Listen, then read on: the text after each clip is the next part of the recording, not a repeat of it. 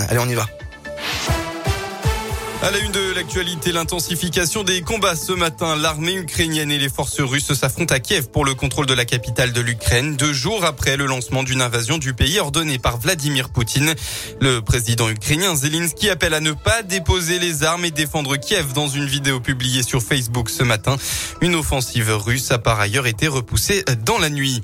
En parallèle, le Conseil de l'Europe a décidé de sanctionner la Russie, bannie de ses principales instances. C'est une première pour une organisation internationale depuis l'invasion de l'Ukraine.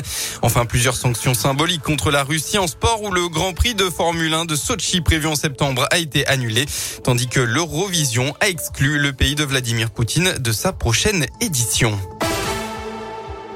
La fin des blocages des agriculteurs dans la région. Depuis mercredi soir, plusieurs dizaines d'entre eux bloquent des centrales d'achat, notamment euh, Carrefour à Saint-Fulbas dans le Lin et Iser dans l'Allier. Après un coup de fil d'un des directeurs de la société, ils ont levé euh, le camp hier. On écoute la réaction euh, de Michel Joux, représentant régional de la FNSEA un des principaux syndicats agricoles. On a eu une discussion avec le directeur des chez Carrefour au niveau national. Il nous a dit verbalement qu'il voulait mettre son entreprise à notre disposition pour pouvoir organiser ce qu'on appelle le ruissellement, c'est-à-dire refaire descendre la valeur ajoutée dans les cours de ferme.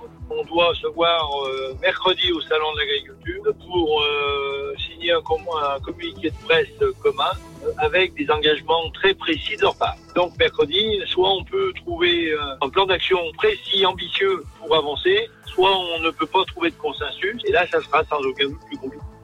Plus compliqué avec euh, donc d'éventuelles nouvelles actions de blocage. Les éleveurs demandent une meilleure rémunération de la part des plateformes. À noter l'ouverture du salon de l'agriculture aujourd'hui. Le président Emmanuel Macron, accaparé par l'actualité internationale, va l'inaugurer tout à l'heure. Il ne restera que pour un discours sans déambulation dans les allées comme à l'accoutumée.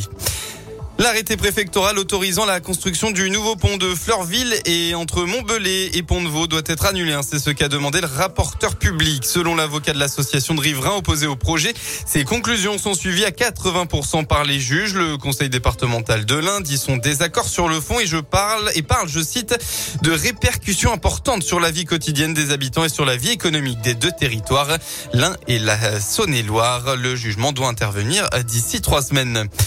On passe au sport. Un gros match attend les Verts en football pour la 26e journée de Ligue 1. Saint-Etienne se déplace chez le leader, le PSG, ce soir. Coup d'envoi du match à 21h.